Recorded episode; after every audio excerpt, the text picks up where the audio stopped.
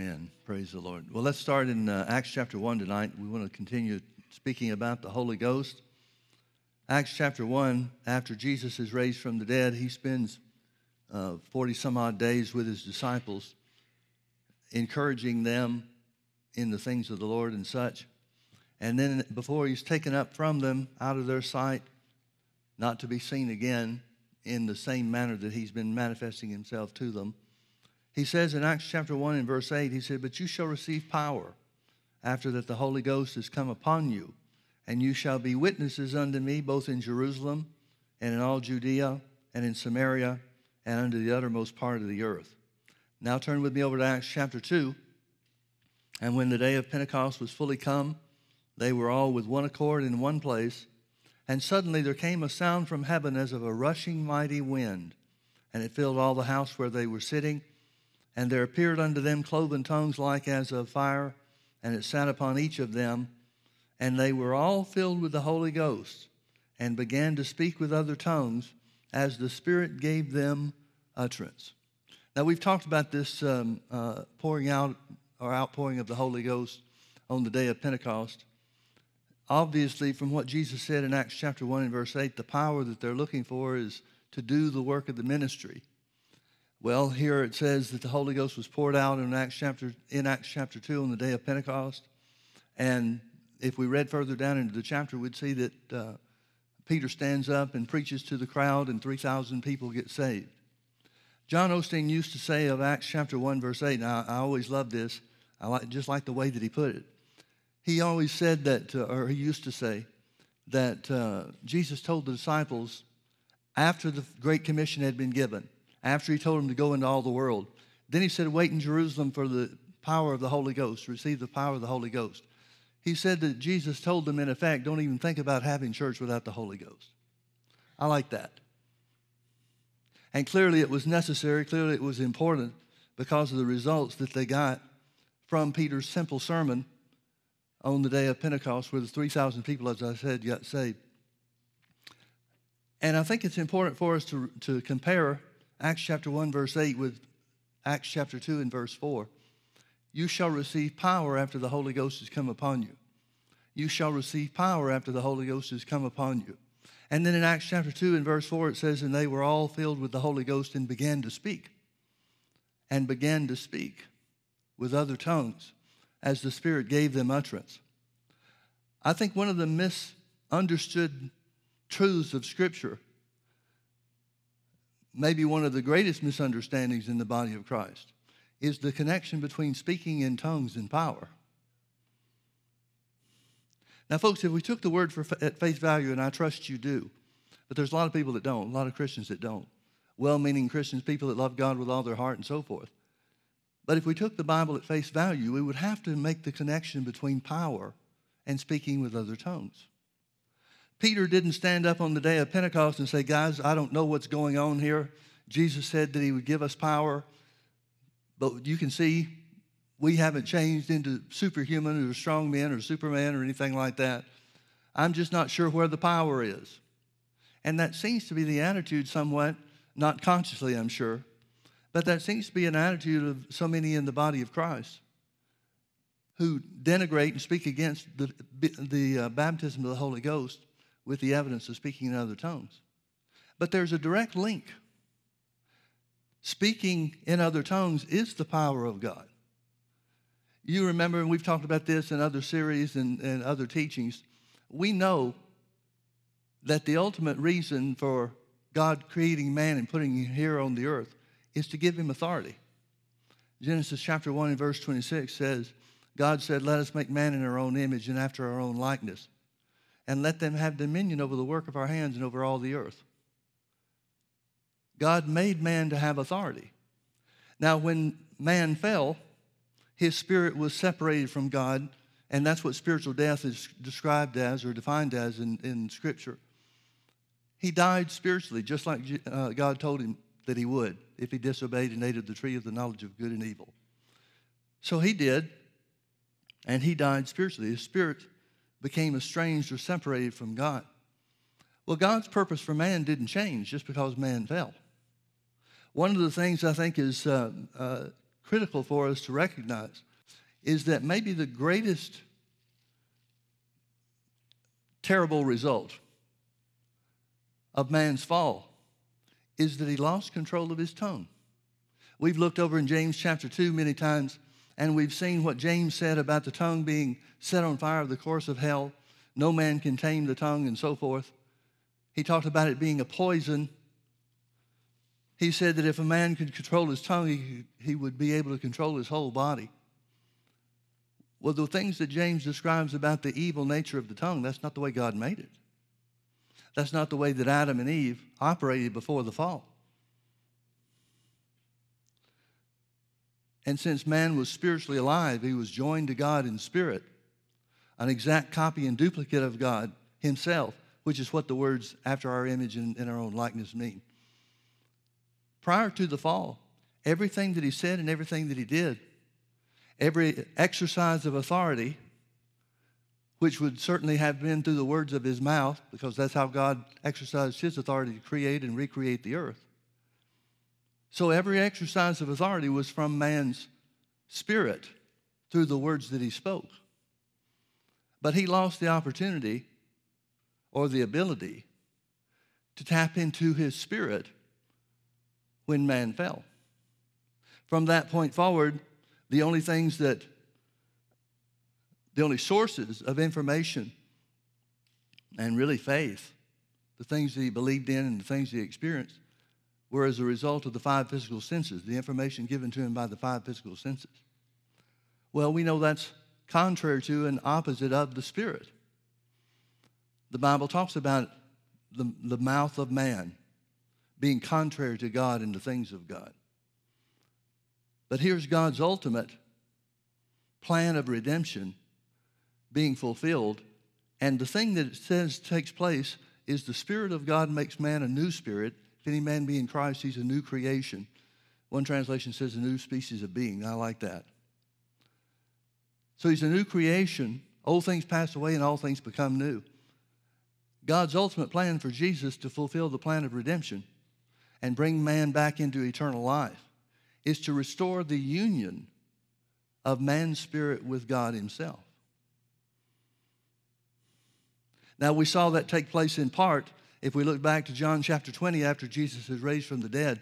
He appears to the disciples and breathes on them and said, Receive ye the Holy Ghost. Well, something changed in them because in, Act, in Luke chapter 24, about verse 52, I think it is, it says, They returned to Jerusalem with great joy, and they were openly in the temple, worshiping and praising God. Well, when Jesus appears to them in John chapter 20, they're behind closed doors, hiding out from the Jews. So something had to change. Something took place to make them willing to go out in public and name the name of Jesus and, and claim his resurrection to be the truth. They had to have something that they didn't have before. They had to have received something. But then again, as we read in Acts chapter 1, Jesus says, wait in, uh, wait in Jerusalem for the power of the Spirit. So that couldn't have been all that there was.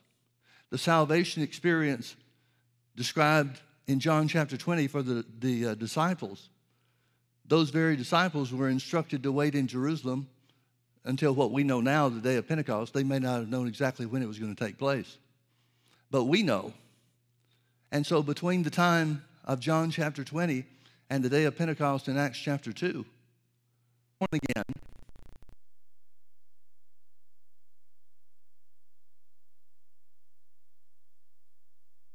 Work that God called them to do. I bet that was a fascinating conversation during that period of time. It tells us that Jesus was with him. Well, we're in Acts chapter 2. Let's turn back to Acts chapter 1 and let's just read some of it. Acts chapter 1, beginning in verse 1, it says, The former treatise have I made, O Theophilus, of all that Jesus began to do and to teach. This is Luke saying, talking about the gospel that bears his name, the reason that he wrote it. Until, uh, until the day in which he was taken up. After that, he, through the Holy Ghost, had given commandments unto the apostles whom he had chosen, to whom also he showed himself alive after his passion. The word passion just means experience. It's talking about the things surrounding the cross, the events surrounding the cross to whom also he showed himself alive after his passion by many infallible proofs, being seen of them 40 days. Being seen of them 40 days. and speaking of the things pertaining to the kingdom of God. Well, I'd like the tapes of that meeting. Being seen of them 40 days and speaking to them of things pertaining to the, uh, to the kingdom of God. What do you think he's talking to them about?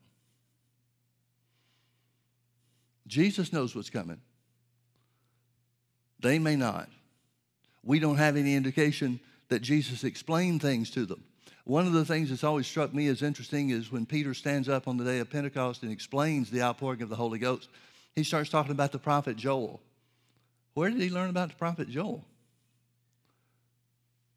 Joel's certainly not one of the major prophets of the Old Testament. And you could know a lot about the law and the prophets of the Old Testament and not and still not be very experienced when it comes to the book of Joel and the things that Joel wrote. Did Jesus tell him about Joel? Did he tell him about the outpouring of the Spirit of God, that it was going to be the fulfillment of what the, the prophet Joel said? Is that how Peter knew these things when he was preaching in Acts chapter 2? We don't know. I guess it could have been it doesn't seem that the disciples were taken by surprise when they were filled with the Holy Ghost and began to speak with other tongues. Maybe that's something Jesus shared with them too.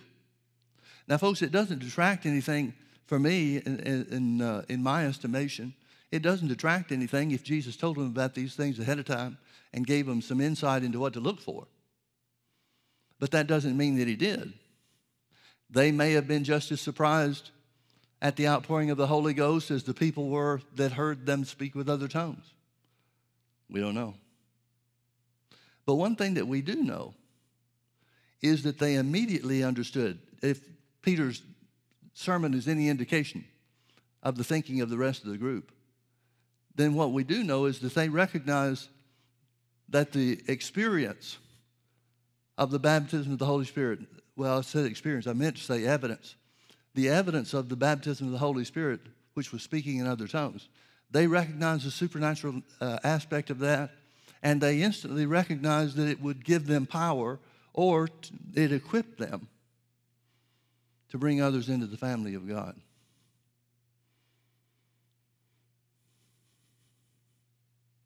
But how much of the church world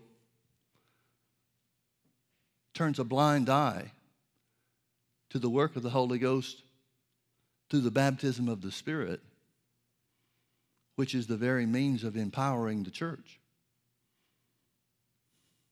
How can the church, and I, I, I see this as a critical issue the further and further we go, and the more and more we see the change take place, the changes take place in our country. When we see more and more of the devil operating according to his, his agenda and his plan openly, it used to be people wouldn't even declare what they're doing, even if they were doing the same things as we see now. People tried to keep it hidden because they knew that it was wrong. Now everybody's just right up front with everything. And who knows where that's going to take us. Paul talked about men getting worse and worse by the Holy Ghost. He tells us some of the things that will take place toward the end, how that men, the evil nature of men, will be magnified. Well, if men are going to get worse and worse, then the church needs to get stronger and stronger. That's the only way we're going to be able to combat it. It's the only way. So the Bible makes a clear connection between the power of the Holy Ghost to be witnesses or to do the will of God in spreading or preaching the kingdom of God and speaking in other tongues. Now, the Bible says, we've looked at these scriptures many times. You can turn there if you want to. But for example, in 1 Corinthians chapter 14, verse 2, Paul tells us one of the great benefits of speaking with other tongues. He said, For he that speaketh in an unknown tongue speaketh not unto men, but unto God. Howbeit in the Spirit he speaketh mysteries. He went on to say, If I speak in an unknown tongue, my spirit prayeth. Now, the Amplified says it this way If I speak in an unknown tongue, my spirit, or if I pray in an unknown tongue, my spirit prayeth by the Holy Ghost within me, but my understanding is unfruitful. Again, he says in verse 4 of 1 Corinthians 14, He that speaketh in an unknown tongue edifies himself. Jude picks up on this same theme in the book of Jude, it's just the book of Jude. It's only one chapter, but in verse 20 it says, But you, beloved, building up yourselves on your most holy faith, praying in the Holy Ghost. So again, the writers understood the connection between power or strength, spiritual strength, and speaking with other tongues. They understood that very well. Now let's look at uh, Romans chapter 8. Romans chapter 8 and verse 26 gives us some further information about one of the benefits of being filled with the Spirit and allowing the Spirit of God to help us. Remember, Jesus said when he was talking to his disciples in John chapter 14 and 15 and 16, he said, I'll pray the Father and he'll give you another comforter. Well, that word comforter means helper, it means other things too, but he's talking about someone to provide help. Well, supernatural power is help, isn't it?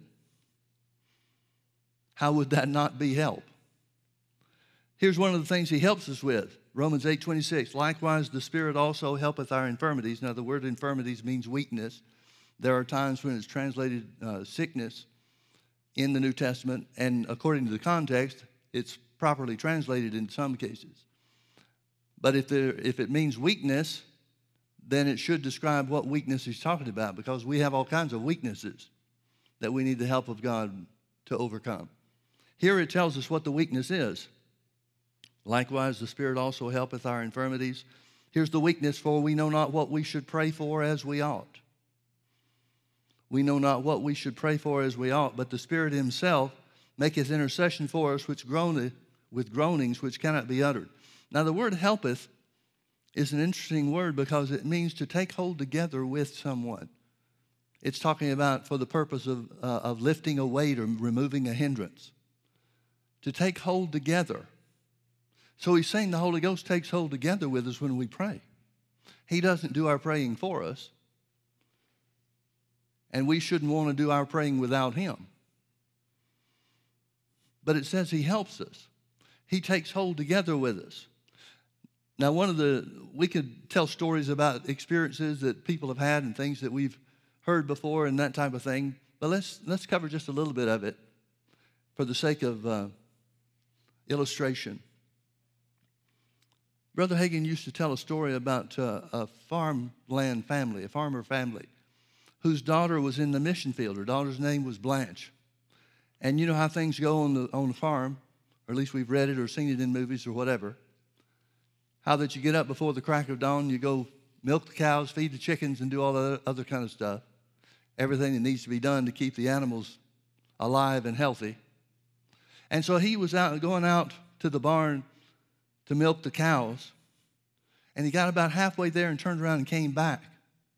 Well, his wife was surprised to see him come back in the house because she knew that he would, his normal morning routine would take him a couple of hours and then she'd planned to have breakfast ready for him when he came back in. So when he came in, the report was that he looked ashen faced, just as white as a sheet. And his wife thought something might be wrong with him, thought maybe he was physically ill. And so she asked him, What is it? Are you sick? Do you feel all right? That type of thing. And, and he answered and he said, No, it's Blanche. He picked up, obviously from the Holy Ghost, that something was wrong with his daughter or that she was going through something or facing trouble or whatever. So he said, I'm going to have to pray. So he and she, husband and wife, got down on the floor and started praying. Well, several hours went by. I think they spent a total of five or six hours, between five and six hours on the floor. And then all of a sudden, just as quickly as the unction to pray had been, they got a release in their spirit. They didn't know exactly what had happened. They didn't know why they were free from the burden. Old time Pentecostals used to call it praying through. And what they meant by that was to pray about something that was on your heart until you got a lightness in your spirit or a, a note of victory or a note of rejoicing. If you stay with something that the Holy Ghost leads you to pray, if you stay with it long enough, you'll find that place of victory. Now, you may not know what the victory is. You may not ever find out what the victory is. But you'll be able to identify in your spirit, just as real as the burden was, so is the, the likeness and the victorious nature when you pray through. I personally think we ought to stay prayed through in most situations. And if we will, then it'll make us more sensitive to when the Holy Ghost has a special assignment for us. Now, in this case, where they're praying for their daughter, you could well understand how someone that knew about baptism of the Holy Spirit and knew about praying in other tongues would be easily reached and they would be sensitive to the things going on in their daughter's life. But there's a lot of people out there that might not have a mother and father to pray for them. Who's going to pray for them? I believe that's what this verse is talking about. Likewise, the Spirit also helpeth our infirmities. For we don't know how to pray for everybody like we ought to. We don't even know who everybody is. Well, they found out sometime later when their daughter either communicated with them, wrote a letter to them, or whatever. She indicated that she had come to the point of death. She had contracted some kind of jungle disease or whatever was indigenous to the country she was ministering in. And it took her right down to death's door.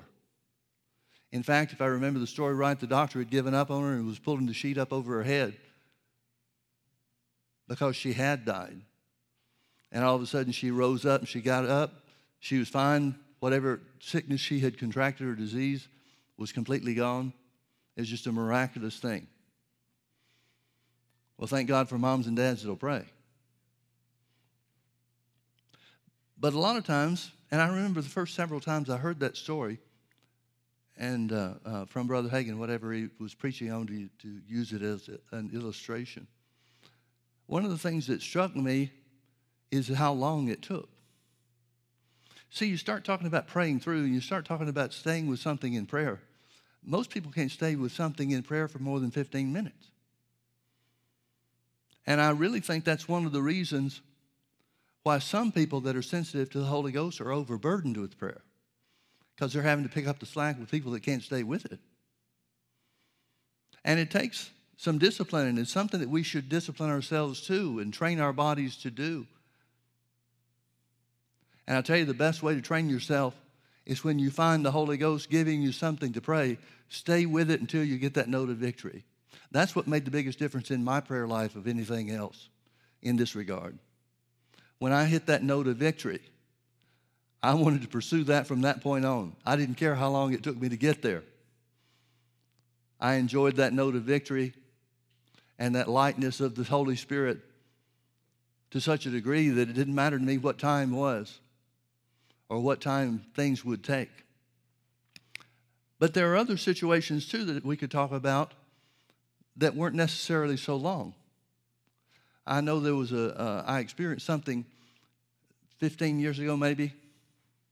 It was a Wednesday, and I was getting ready for the sermon for the Wednesday night service. And as I started getting ready to, to do my studying, back then there were no Bible apps and stuff like that, so I had books separated and strewn all over the room, and that's kind of the way that I used to study. Now you can carry eh, your whole wall full of library books on your iPad. But I was just getting ready to study. I kind of had something in mind that I thought the Holy Ghost wanted me to go, uh, direction that He wanted me to go. And all of a sudden, I had a burden to pray. So I just set aside the other things that I was doing and I began to pray. And there was a real urgency to it, too. There are times when the Holy Ghost will give you something to pray that's not as doesn't seem to be as critical or urgent, but there are other times where you just know you've got to pray and you've got to pray now. Well, this is one of those times. And so I prayed and prayed and prayed and prayed and prayed until I got that note of victory. And it came, it was probably less than 30 minutes, maybe close to 30 minutes before it came. So it wasn't an all day thing. And just before that note of victory came, I had a flash of someone's face, someone that was part of our church. And I understood that because of the supernatural way that it happened. I understood that that was who I was praying for. I didn't know what I was praying about. I didn't see anything else or get any other information about it whatsoever. But that night at the service, this lady came in, and she came in late, and she was frantic. And so she came up after the service was over. She only made it to about the last 15 to 20 minutes of the service, something like that maybe. And so after the service, she made a beeline, came straight to me. And she was still almost out of breath. She was almost shaking. And I said, What is it? What happened? And she said that she was pulling out of a parking lot and there was a kid that had gotten away from her mom and was running to their car behind her car.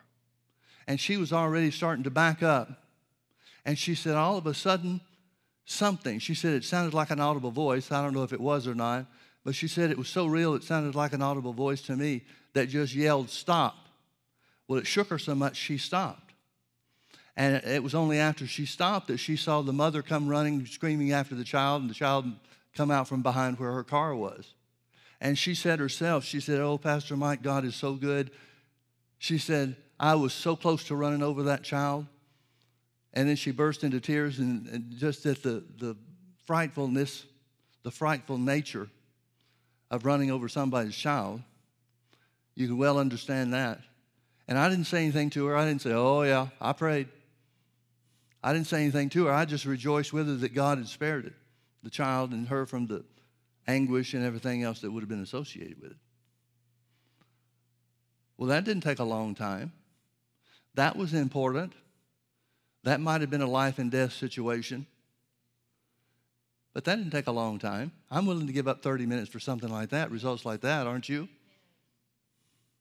Folks, God knows where we are. He knows where we are in our spiritual growth. He doesn't expect you to be something that you're not or operate in some other way that you haven't developed yourself to be. He knows where we are. Now, there's another incident that I, I want to relate to you real quickly, too.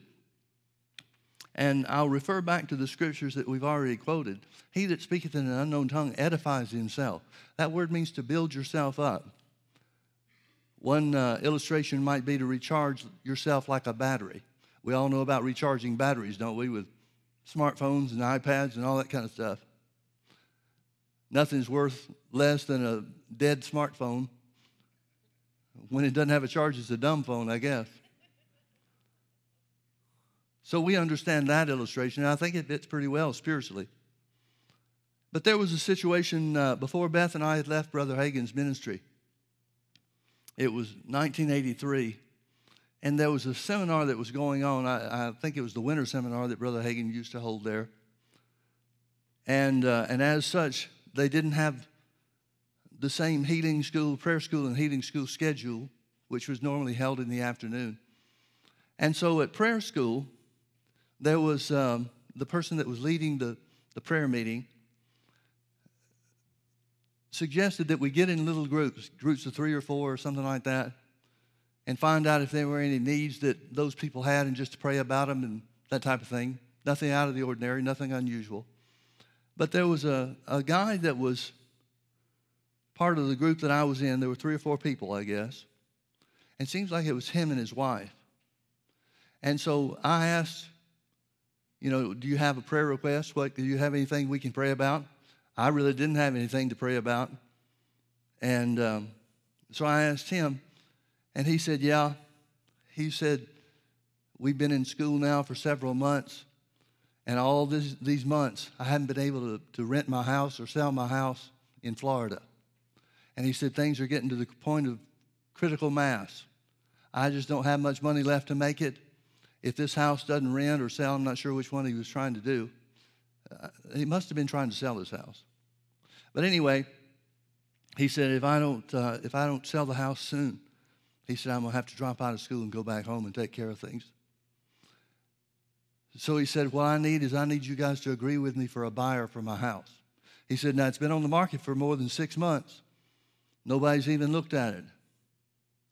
He said, It's in a real depressed area. The real estate market there is really depressed. He said, But I've got to have top dollar for my house.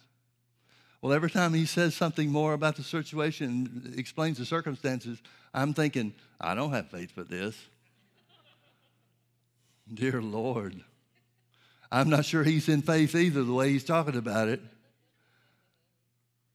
So he went through the whole litany of things that he needed and what was wrong and how bad the problem was. And then he just looked at me. Now, I was not uh, a student at the time, I was working with the ministry. And so he knew that I was working there, and he knew I was part of Brother Hagin's crusade team. And uh, he looked at me like I had some kind of inside track. I'm not sure if that was with God or with Brother Hagin, either one. But anyway, he, it's like he just focused his eyes on me. Well, everybody else in the group of four looked over at me too. And I'm thinking, man, I don't know what to do about this. I mean, it'd be real easy to say, thank you, Lord, for sending him a buyer, amen. But that wouldn't have done anything, and I knew it wouldn't have done anything. So I just said this I said, well, I said, I'm not exactly sure how to pray yet about this. I'm sure you've claimed a buyer. I'm sure you've been standing in faith of praying about it, the situation too. And he says, Oh, yeah, long before we ever came to school to start classes. But then he went through it again. He said, People just aren't buying houses in that part of the, the, uh, the state that I'm in. So I said, All right, well, let's do this.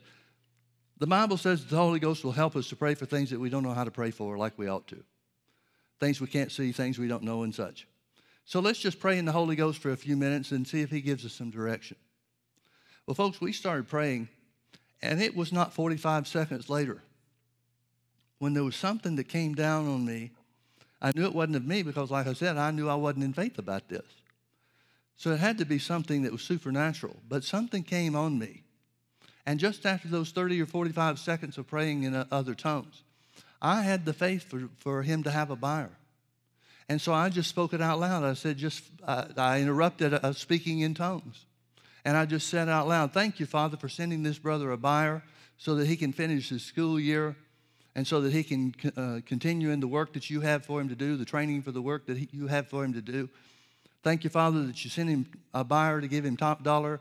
Amen. And I opened my eyes, and everybody's eyes were looking at me real bugged out like that. And for the first time, I thought, oh, dear Lord, what did I do? Well, the, the end of the story is the next day, he came running up to me in the hallway and he said, You remember when we prayed? You remember me? You remember we prayed about my house? And I said, Oh, yeah, I remember you. He said, Well, we just got a buyer for our house. They want to close in a week. Everything will be saved. I can continue school and do what God wants me to do. Well, folks, I know for a fact that I didn't have that on my own. And it was kind of unusual because in normal situations, I wouldn't think I don't have faith for something. I might recognize that I didn't have faith for it, but I sure wouldn't think it, and I, I certainly wouldn't say it, even though in this case I didn't say it either. But there was something, a part of the supernatural nature of it was what I knew that I didn't have to begin with. And that made it real easy to see that what I did wind up having was of the Holy Ghost. Folks, the Lord dealt with me about something not too long ago. I was praying for something that was bigger than us, it was regarding the church. And I was kind of going through the motions. Now, going through the motions in faith is fine. There are times when you do that. Maybe most of the time we have to do that. But I had the Holy Ghost tell me something. And he said this He said, One word prompted and inspired by me is worth spending hours and hours and hours in prayer. And I took that to heart. I started realizing that what the Holy Ghost was trying to do is to show me and, and reveal to me that his impressions, his unction, the supernatural help that He brings is not always a, a, an all day prayer meeting. It can just be a word or two. And really, I thought back to this thing where this guy's house was concerned. The prayer that I prayed, it couldn't have been more than 15 or 20 seconds. I just said what it was that we believed, I just said what it was that we expected, and it brought supernatural results the next day. Now, folks, it couldn't have been just me having some kind of super duper prayer life, and that's why it worked. Because I wasn't aware of a super duper prayer life at that point. But instead, it were, it, they were words. We spoke words inspired by the Holy Ghost. And the word of the Holy Ghost is just like the written word that's sitting in your lap.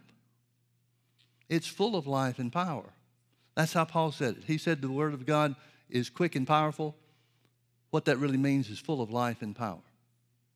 Full of life and power. One word given to you by the Holy Ghost. can bring about supernatural results. Just one word. Now, I'm not trying to talk people out of praying a long time. There's still a great blessing and a great, uh, great benefit to praying for however long the Holy Ghost gives you unction and the impression to pray. But there are some quick works too. There are some things where God does a quick work. There are some things that it looks like He takes forever. But there are some things that just one word from the Holy Ghost can make a difference and make the change. Make every bit of the change and every bit of the difference. Likewise, the Spirit also helpeth our infirmities because we don't always know how to pray as we ought. Well, what do we do about those things where we don't know how to pray as we ought? I learned back in 1983 that one of the best ways to start off praying is to pray in other tongues for a warm up, if nothing else, and so that you get, get direction on what He wants you to pray. Now, in most cases, when we speak and praying in other tongues, we talk about some of the, um, uh, the examples where the Lord reveals, or we find out or hear about something later, and attach that to what we were praying before at a different point in time. But most of the time, you're never going to know. Most of the time, it's going to be a mystery. Most of the time, when we speak in other tongues, we are speaking divine secrets. We're praying divine secrets. Well, God doesn't reveal secrets just because you prayed them. There are some things that are kept secret. We had uh, a situation just here a couple of weeks ago where there was somebody that was coming to the church. I think it was a Wednesday night service because they were going to put their kids in the Awana program that we started just a few weeks back. And uh, they weren't part of our church, didn't know too much about us, so they came to a Wednesday night service.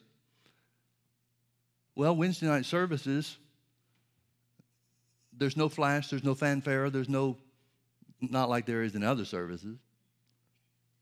But we are just who we are. We don't try to put on to be something else. We don't try to make something a big production. If God wants it to be a big production, let Him do it. And it always turns out to be, or most always, just turns out to be a teaching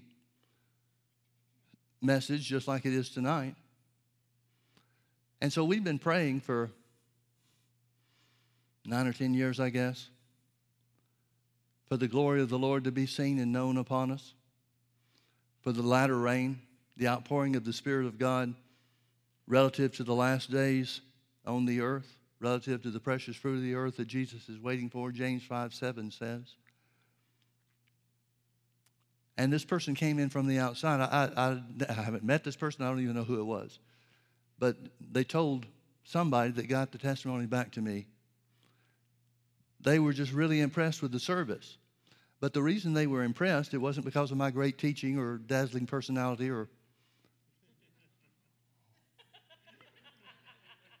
which we all know is so very important for me, for the future of our church. But they made a comment that they'd never been in a church service where the presence of God was so real. Now, folks, we didn't have any move of God. We didn't have anything going on. It was just the teaching of the word, just like it is tonight. But I wonder how many things we take for granted because we're used to them.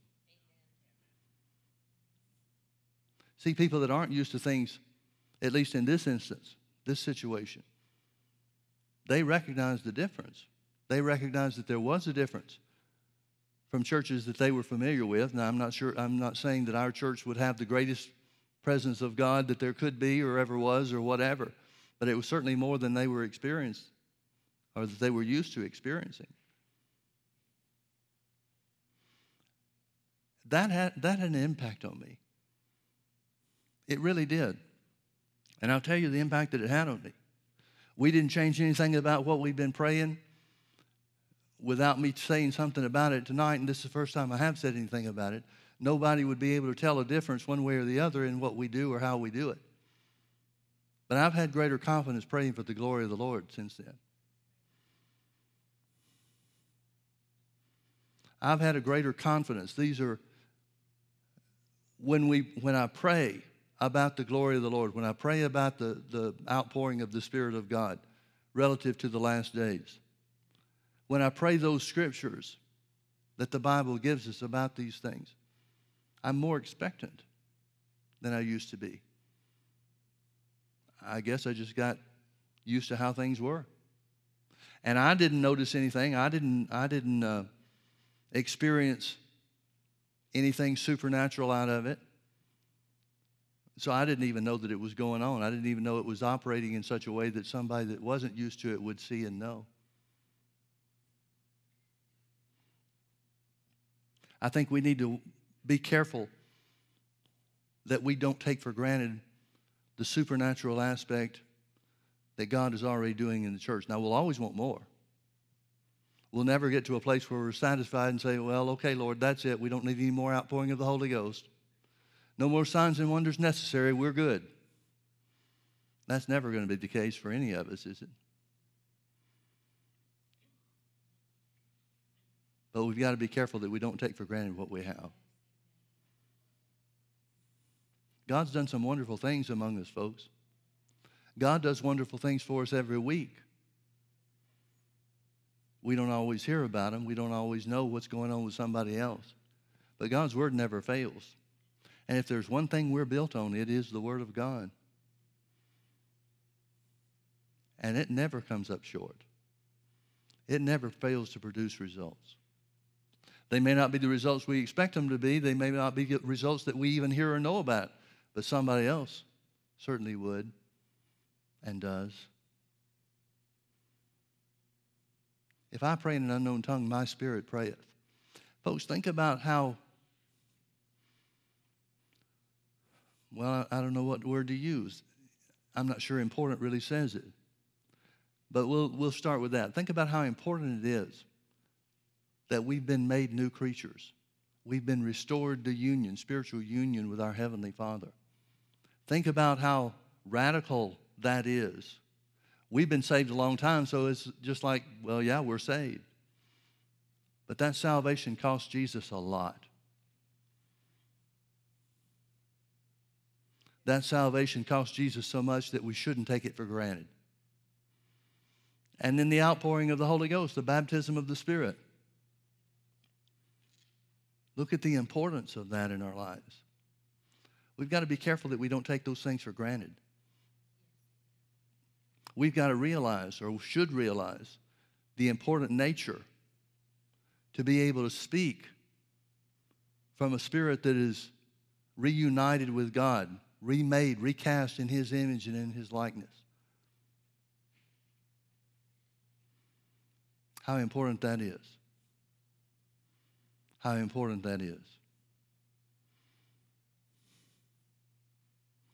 But ye, beloved, building up yourselves on your most holy faith, praying in the Holy Ghost. Isn't it a sad thing that so much of the church world, and I'm talking about the part that's spirit filled, isn't it a sad thing that we have to spend so much time trying to encourage people to use the supernatural thing that they've been given?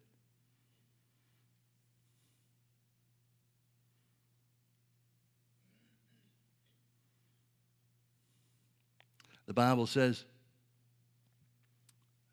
in the early days of the church in the book of Acts, when it talks about all the exploits and the things that are taking place. Well, let me, let me show this to you rather than just refer to it. Look with me to Acts chapter 6. We'll close with this.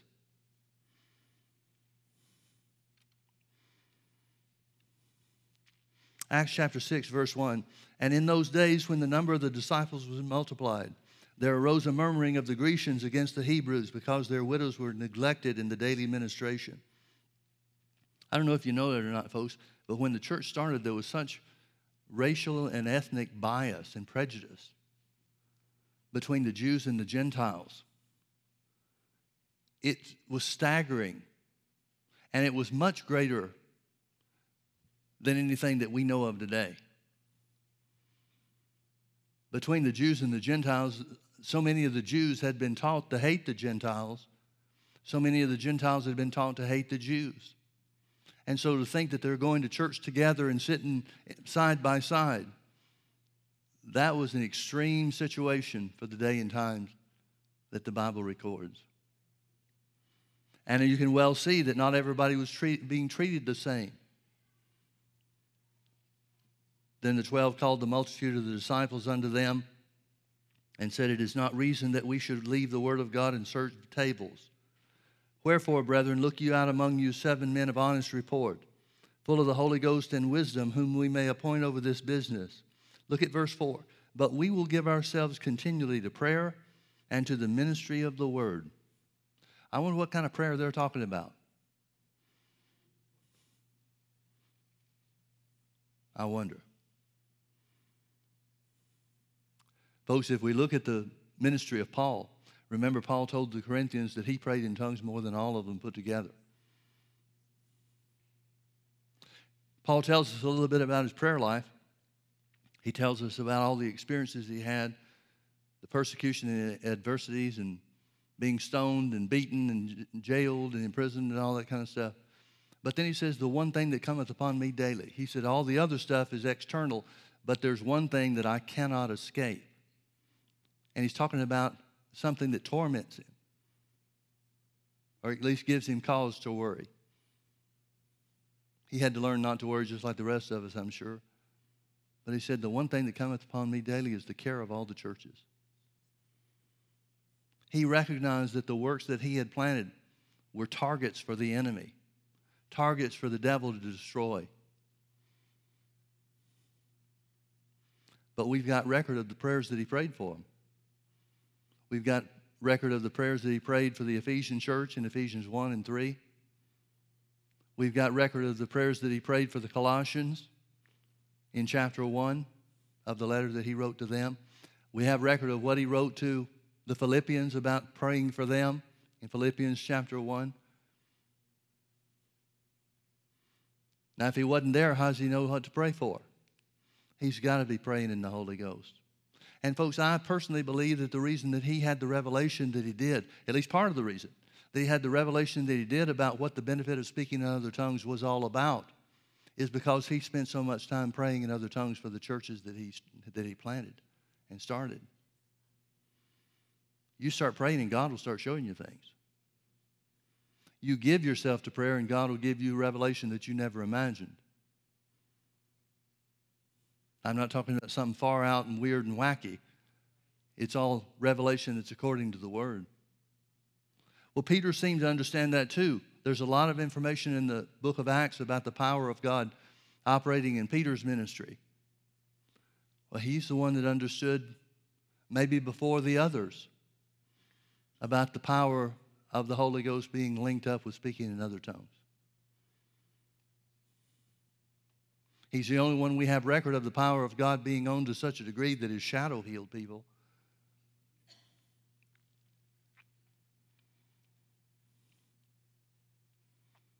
You've got the powerhouse within you.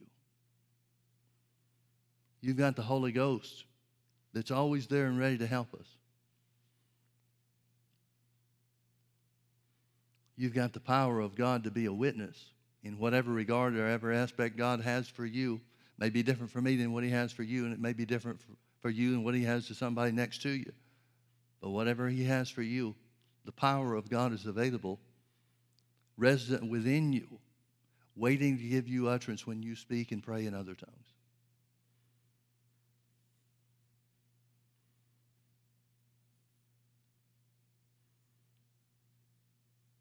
That awesome power is what created the world. That power that's in you is the creative power that made this earth realm from nothing. And God, God saw fit for it to live and dwell in you and me. Well, what are we going to do with it? We need to pray and find out what we should do with it. Thank God for the privilege of speaking and praying in other tongues. Amen. Let's pray. Holy Spirit, we thank you for being our helper. We thank you for guiding us into all truth. We thank you for bringing to our remembrance all things that Jesus said, and we thank you for showing us things to come. We bless you, Father, for your great plan of redemption. And Lord Jesus, we magnify you for fulfilling it and carrying it out.